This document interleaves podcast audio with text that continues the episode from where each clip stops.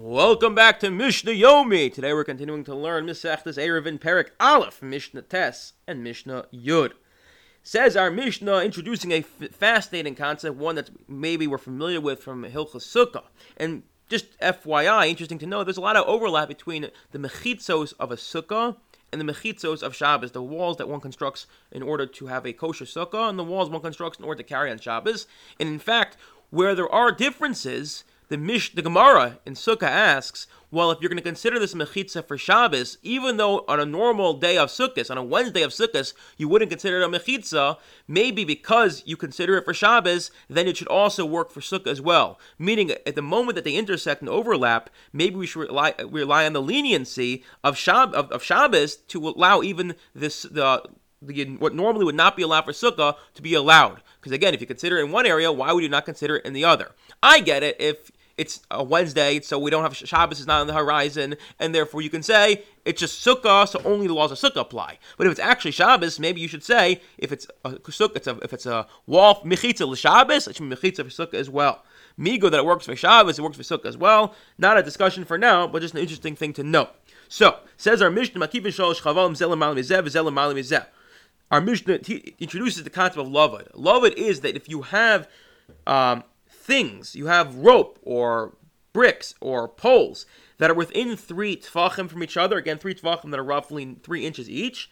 So we'll see in the ne- in the next Mishnah it could be horizontal, a vertical. Now we're talking about horizontal. Imagine you have three strings running uh, running around the poles, and they're all within three tefachim of each other.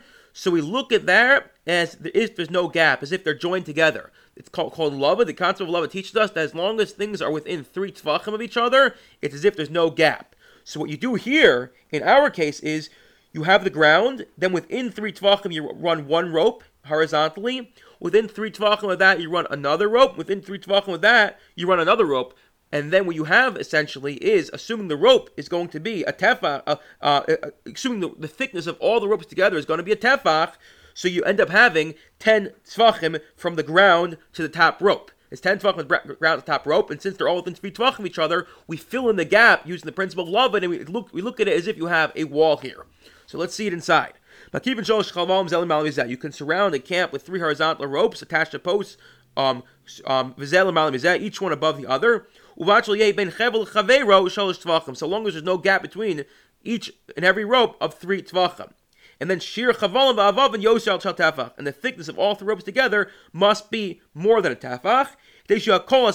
So again, you have from the floor to the top rope, 10 tefachim, and now we, you formed a uh, halachically solid wall. Our Mishnah goes on, Makif Mekanim. Not only does lavud work in terms of filling in the gaps when you have things within three tefachim each other in horizontal way, but also vertical way. You could drive vertical posts into the ground, all within three tefachim of each other. So long as there's no gap between each and every kana of more than three tefachim. And then you have, even though it's almost entirely open, you have a solid wall going around, halachically solid wall. Now, our Mishnah is now going to move on to say that these concepts of relying on lavud, at least according to three out of the four opinions, seemingly are more at a leniency one that we shouldn't always rely on. So when can we rely on it? Says the Mishnah by Shayora Dibru Divrei Yehuda. If you recall, we opened our Mishnah talking about the Oregon Trail. You're in a caravan. What's unique about a caravan? So it's three people traveling together. When you have three people traveling together, you need more space. And because you need more space, so therefore it's hard to construct an Eruv. So we gave you a leniency of relying on lavud. This is the opinion of Rabbi Yehuda. Opinion number one, you have to have three people traveling together. They mentioned a caravan to tell you the circumstance. They weren't telling you the amount of people. Meaning to say, the Chacham say it's not that you need to have three or more people, but rather you're traveling, you're on the way. When you're on the way, it's hard to have material. It's hard to construct things last minute, and therefore, whilst you're traveling, you can rely on the leniency of Lavud, of relying on having uh, vertical posts that are planted in the ground within three tefachim, or strings that are wrapped around posts within three tefachim in a horizontal way. Two more opinions. The next opinion is Rabbi Yossi by Rabbi uh, Yehuda, who says no. You have to have shasiv erif, as in both vertical and horizontal beams. That you literally, it looks like more of a wall. It looks like a trestle, crisscrossing beams, and that's a real, and that is a real a, a real wall. It's much more significant. You can't pass through it in any way. Barring that, you can't rely on lavud. No, you can have either or. So what we're left with now is four different opinions in this Mishnah. Opinion number one is you have to you can rely on lavud and exclusively exclusively lavud if you're more than three people traveling. According to the Chachamim notes, anytime you're traveling, the next opinion is you can never rely on it, and the last opinion is that you can always rely on it. And once we're talking about leniencies, let's talk about some other leniencies. We love it, When you have arba dvar patur b'machaneh, here are four things that when people are in the military, we are soldiers, we will let you rely on for terim, for dispensations because of war and everything going on, that we allow you to have the dispensation. Maybe needs to called makom. You can bring wood from anywhere, as in that when you're you're in the military camp, you can go and and to collect wood, even though it may belong to someone. We say no, you have it's hefker for you. It's it's, it's ownerless in order for you. It's not considered theft.